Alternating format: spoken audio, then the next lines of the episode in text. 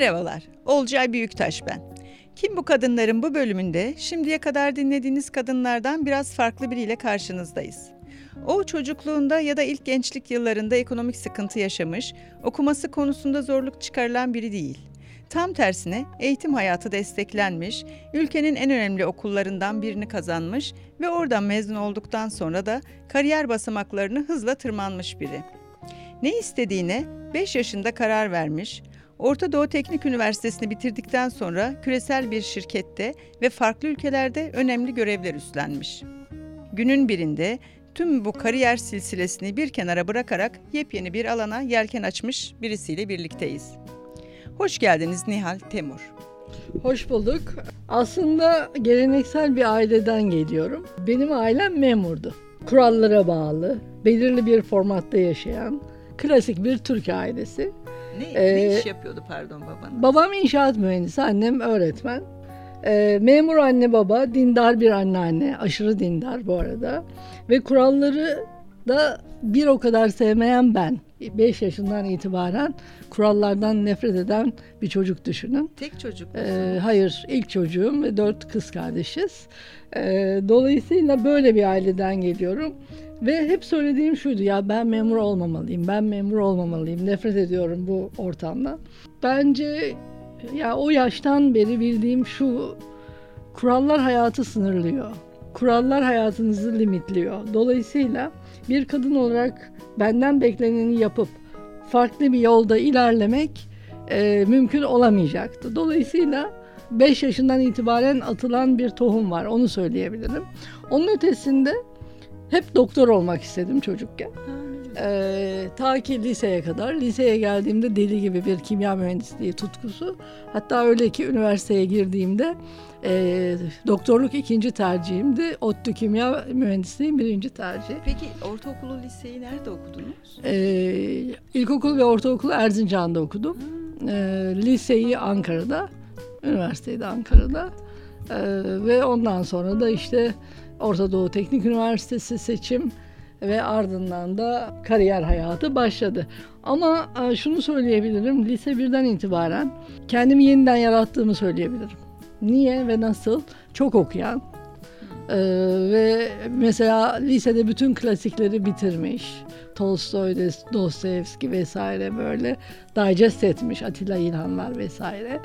Ee, ve oradan aslında hayatımı şekillendirdiğimi düşünüyorum ve bildiğim her şeyi unutup yeniden yarattığımı düşünüyorum. Ve lise bittiğinde artık ben hangi rotaya gideceğim, ne yapacağım o kadar nettim ki. ODTÜ'ye gittim çünkü İngilizce bilmek önemliydi. O kadar iyi değildi. Normal liseden mezunum. Ondan sonra orada işte yurt dışına açılmak ihtimali vesaire. Herhalde başarılı bir eğitim hayatı olmuş diye anlıyorum ben. Doğru mu? Yani ortaokulda, lisede ve hatta ODTÜ'ye gidilebildiğini Evet, evet, evet. İyi, iyi bir öğrenci Epeyce başarılıydı. Tırnak içinde bir şey evet, evet. söyleniyor da onu söylemeyelim. Evet, evet, evet. Ee, peki sonrasında işte e, ben hani sizinle ilgili biraz baktım, araştırdım da böyle geçmişinizde çok e, parlak bir şey var. Yani kariyer silsilesi diyebileceğimiz bir şey var. E, ama yine de yani um, hani kurumsal plaza işleri falan olsa bile oralarda hani sizin karşılaştığınız cam tavanlar ya da kırık merdivenler oldu mu? İş yaşamı nasıl ilerledi? Evet. Ya şimdi en önemlisi şu hani üniversiteden çıktıktan sonra bir kere aileyle birlikte kalmama hmm. derdine girdim. Çünkü aileyle birlikte olmak tabii ki sevdikleriniz ve aileniz ama onların hayatını seçmeniz demek, onlara uymanız demek. Ee, ya ben çok basit bir, bir bavulla İstanbul'a taşındım.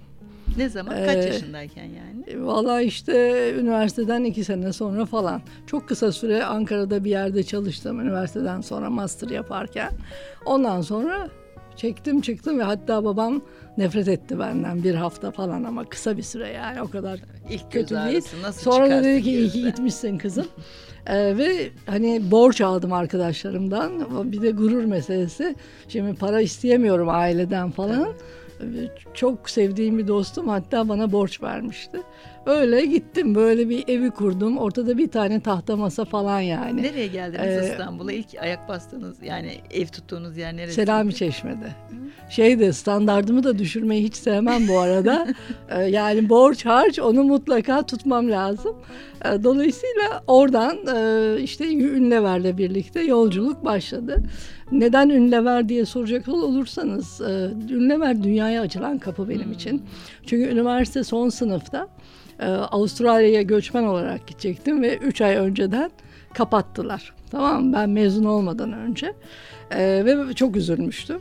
E, ama kısmetimde tabii Avustralya'nın çok ötesinde 80 tane ülkeyle çalışmak varmış. İyi ki de olmamış diyorum. Bunu ancak insan belli bir yaşa gelince digest edebiliyor. Ee, dolayısıyla e, Ünlever yurt dışına açılan kapıydı bir. İkincisi tabii ki insana saygısı olan bir yerde çalışmak, kadına saygısı olan bir yerde çalışmaktı. Bu açılardan müthiş bir yerdi tabii bana. Hani hiçbir işimi ben 3 seneden fazla yapmadım neredeyse. Sürekli ya terfi ya farklı bir ülke vesaire vesaire. Çünkü çabuk sıkılan bir tipim. Ee, dolayısıyla böyle cam tavanlara gelince bununla ilgili söylemek istediklerim var.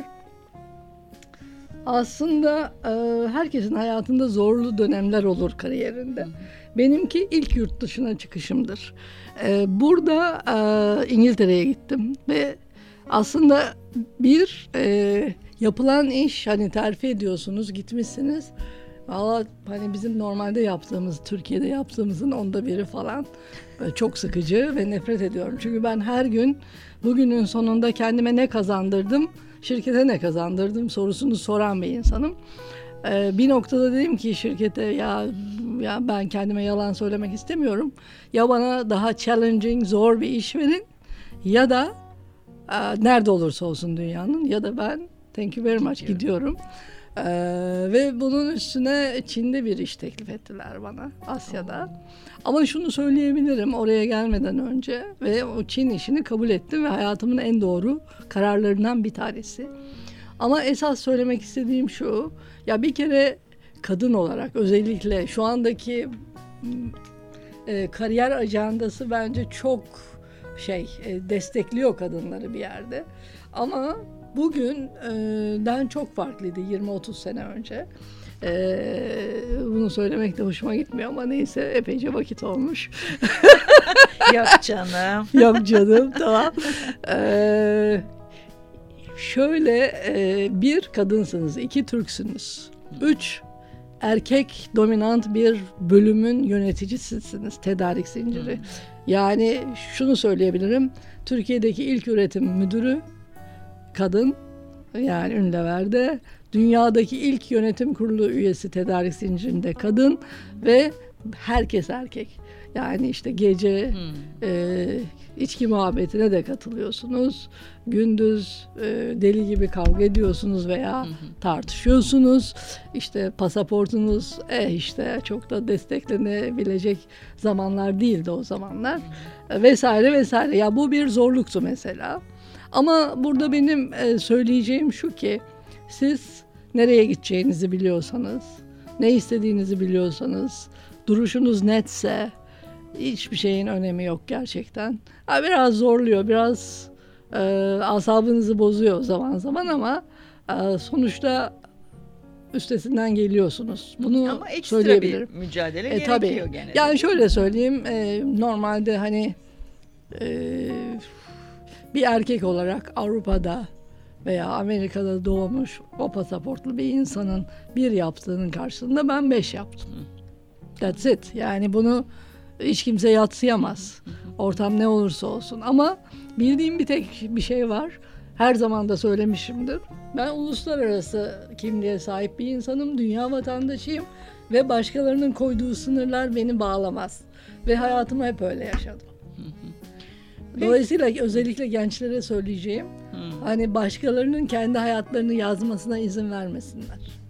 Kendileri yazsınlar kendi hayatlarını. Tamam evet. peki sonra orada işte böyle terfilerle terfilerle ve hatta dünyanın neredeyse belki de yarısından sorumlu olarak geçtiğiniz bir şeyler var. Sonra bir gün geliyor hop diyor tamam bu buraya kadar ben başka bir şey yapacağım. Oraya varma noktanız nasıl oldu?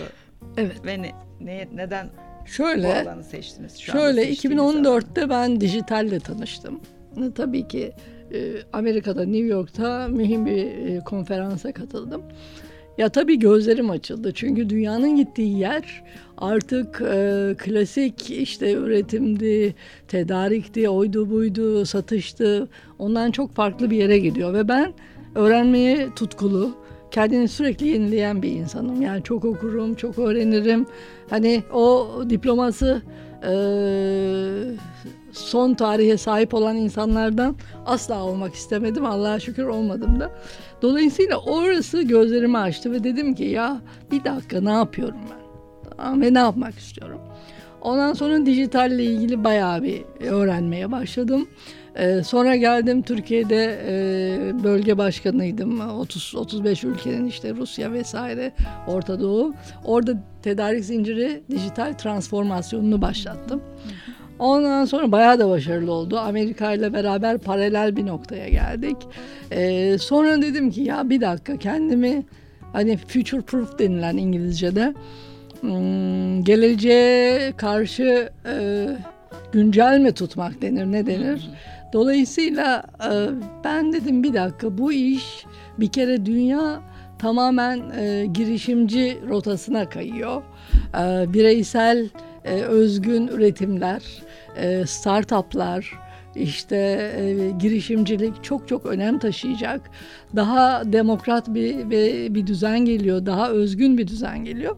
Dolayısıyla işte 2019'da şirketten ayrıldım ve Silikon Vadisi'ne gittim. Orada kaldım bir süre. Ee, tekrar kendimi dünyanın en iyi dijitalcilerinin verdiği derslerle güncelledim. Sonra geldim şirketimi kurdum. Sonra geldim accessland.live e, dijital içerik platformunu açtım. Ve son derece mutluyum. 2014'den sonra ne kadar vakit geçti bunu açmanız? İşte 5 sene beş falan yıl. tabii. Ya yani dört buçuk sene net olarak aslında. Tamam peki bunu kurdunuz. Peki bu e, ya bu açtığınız şeyin yani kurduğunuz platform benzerleri var mı? Sizi ayıran şey nedir onlardan? Çünkü siz orada ne vaat ediyorsunuz? Evet, evet. Ya şöyle birazcık e, bu önemli çünkü nereden çıktığımızı söyleyeyim önce. bilgi çağımızın en kıymetli unsuru ve kolaylıkla erişilebilmeli. Ama inanılmaz bir bilgi kirliliği var şu hmm, anda. Yani YouTube'a giriyorsunuz oraya Instagram'a insanlar sürekli bir vakit kaybediyor ve ne aradığını bilmiyor tamam mı? Çoğu bilgi de insanların kafasında bir de dijitale ulaşamayan ama çok bilgili insanlar var. Hmm. Ya zor geliyor ya ben nereden başlayacağım ne yapacağım vesaire. Ee, dolayısıyla bu iki nokta çok önemli. Bilgi ve beceriye sahip kişilerin erişebildikleri kitlelerde hala sınırlı bence. E, dolayısıyla kişisel ve profesyonel gelişim için bilgi ve beceri alışverişi dijital üzerinden daha kolaylaştırılsa dedik. Bilgiye sahip olanla bilgiye ulaşmak isteyen bir e, kişiler bir platformda buluşsa ve e, aynı zamanda bu bilgi sahiplerine bir girişimci bireysel girişimci ortamı yaratılsa fiyatlarını koysalar yani hani otomatik olarak kendi takvimini yönetse, analitik datasına baksa, ne kazandı baksa vesaire. E, dolayısıyla buradan hareket ettik. Dolayısıyla bizim farkımız ne? Burası çift taraflı bir e, şey e, pazar yeri, dijital pazar yeri. İçerik üreticisi ya da bilgi, tecrübe sahibi, uzman veya şirketlerin kendi leriyle ilgili insanların buluştuğu ve karşılıklı bilgi alışverişinde bulunduğu ama en önemlisi de o bilgi sahibinin para kazandığı yani hmm. kişisel entrepreneur veya girişimci olduğu yer. Ee, şöyle söyleyeyim hani 900 bin kişi takip ettiğinde YouTube'u kazandığınız parayla burada bin kişi sizi sizden alırsa kazandığınız para aynı. Yani aslında bilginizin değerine karşılık bulabileceğiniz bir yer.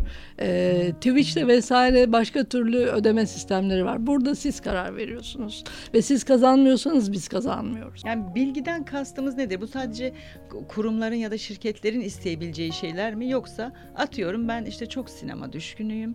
Ee, işte iyi bir film arşivim olsun istiyorum. Ee, kült filmler hangileri bilmek istiyorum falan. Bu konuda bilgi edinmek istiyorum. Bunu da bulabiliyor muyum yoksa sadece teknik bir takım şeylere mi erişebiliyorum? Ya şöyle tabii ki e, biz açılalı 6 ay oldu onu söyleyebilirim. E, ne tam olarak Ekim 1 2021 tamam mı? E, içerik üreticisinin getirdiği içeriklerle büyüyoruz.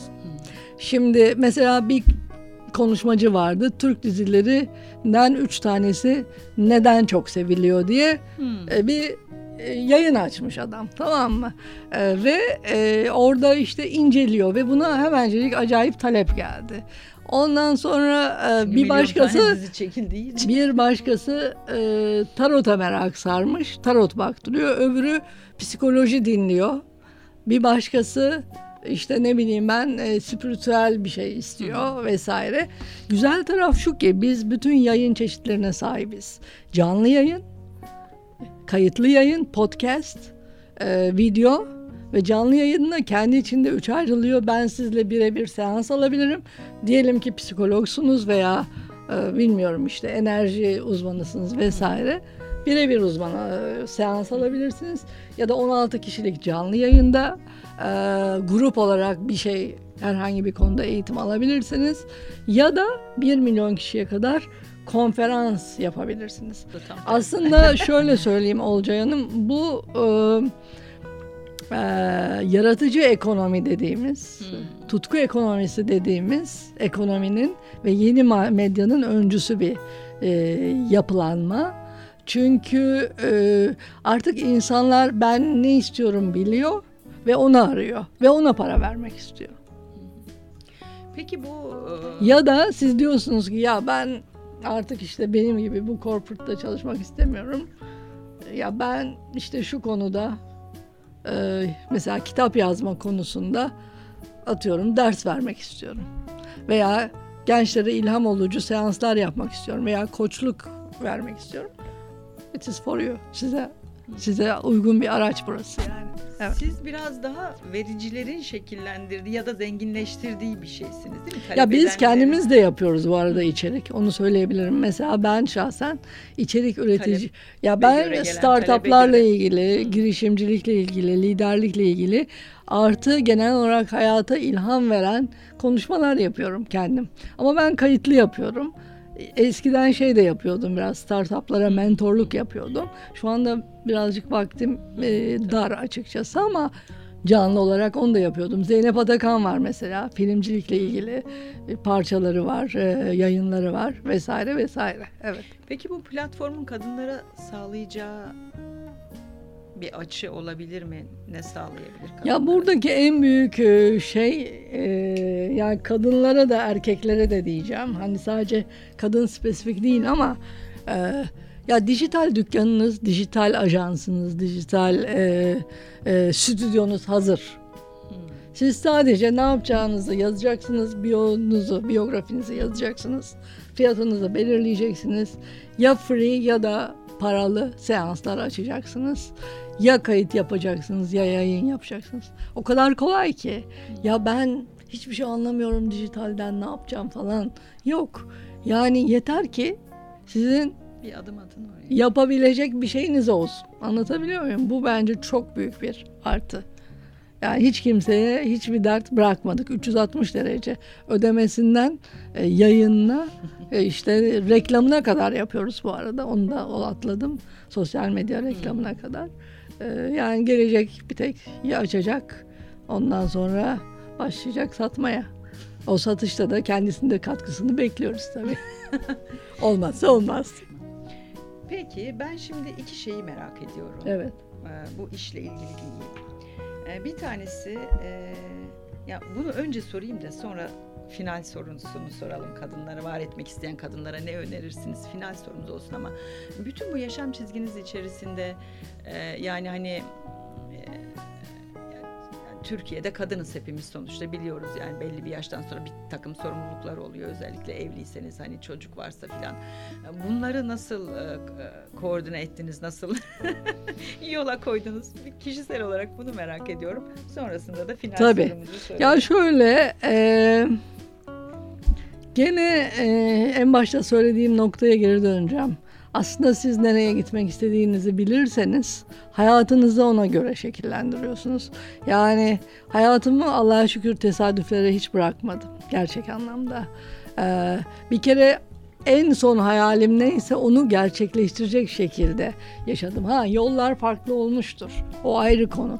Ama o hayalden ödün vermemek çok önemli. Dolayısıyla seçtiğiniz eş ona göre, ona göre oluyor. Şimdi benim e, eşim esnek bir adam, freelance çalışan birisi ve benim gibi yurt dışı kültürlerine çok açık, adaptable, adapte olan bir adam. Ya ben biliyorum bir sürü dostum vardı sırf karısı ya da kocası ülkeye adapte olamadığı için işi gücü bırakıp terk edip gittiler. Şimdi bu bir seçim meselesi tamam mı? Ya burada bilinçli olmak gerekiyor ki dediğim gibi hani 24 yaşından beri, 20 yaşından beri ben hep ne istediğimi bilen bir insanım. Tabii ki zaman içinde hayalleriniz ve rotanız değişiyor ama bu çok önemli ve bunu unutmamak lazım. Yani söyleyeceğim tek şey bu. Çocuk konusunda bilinçli olarak ben ve eşim çocuk tercih etmedik. Ee, dünyada yeterince çocuk olduğunu düşünüyoruz. Dolayısıyla e, ya başka şeyler e, yapıyorum ben. Dolayısıyla yani o bir tercih meselesi. E, yani bunu yayınlarsınız yayınlamazsınız bilmiyorum ama sonuçta e, çocuğun da belli bir oranda insanın hayatını tabii kısıtladığını düşünüyorum şahsen. Bunu sansürleyin isterseniz. tamam peki. O zaman final sorumuza gelelim. Kendisini Tabii. var etmek isteyen kadınlara ne öneriyorsunuz? Ya şöyle e, ben hani şirkette de kendi şirketimde de e, gençlere söylediğim şeyleri tekrarlayacağım. Ee, yani en önemli soru 5 yıl sonra kendinizi nerede görüyorsunuz? Global bir şirkette mi? Umut vadeden orta ölçekli bir yapılanma içinde mi? Farklı şehirde mi? Bambaşka bir ülkede mi? Ya da 10 yıl sonra nerede olacaksınız? Bekar, evli, evli ve çocuklu, bekar ve çocuklu. Neden öyle? Ya da neden böyle olacak? Tamam mı? Peki 15 yıl sonra siz kim olacaksınız? Bence bu sorular çok önemli. Ya kadınların kendilerine sorması gereken sorular bence bunlar.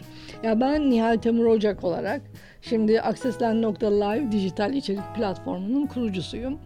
Ee, bayağı sıkı bir şirket geçmişim var, corporate geçmişim var. Ee, şimdi bunlar hayalsiz olmuyor, bunlar risk almadan olmuyor. Ee, bunları yapmasaydım ben burada şimdi sizle bu sohbeti yapamayacaktım.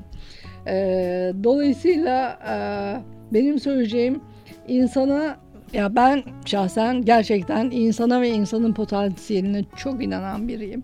Zaten yaptığım işte bir yerde bunu boost etmek için yani sadece kesinlikle konu parayla alakalı değil.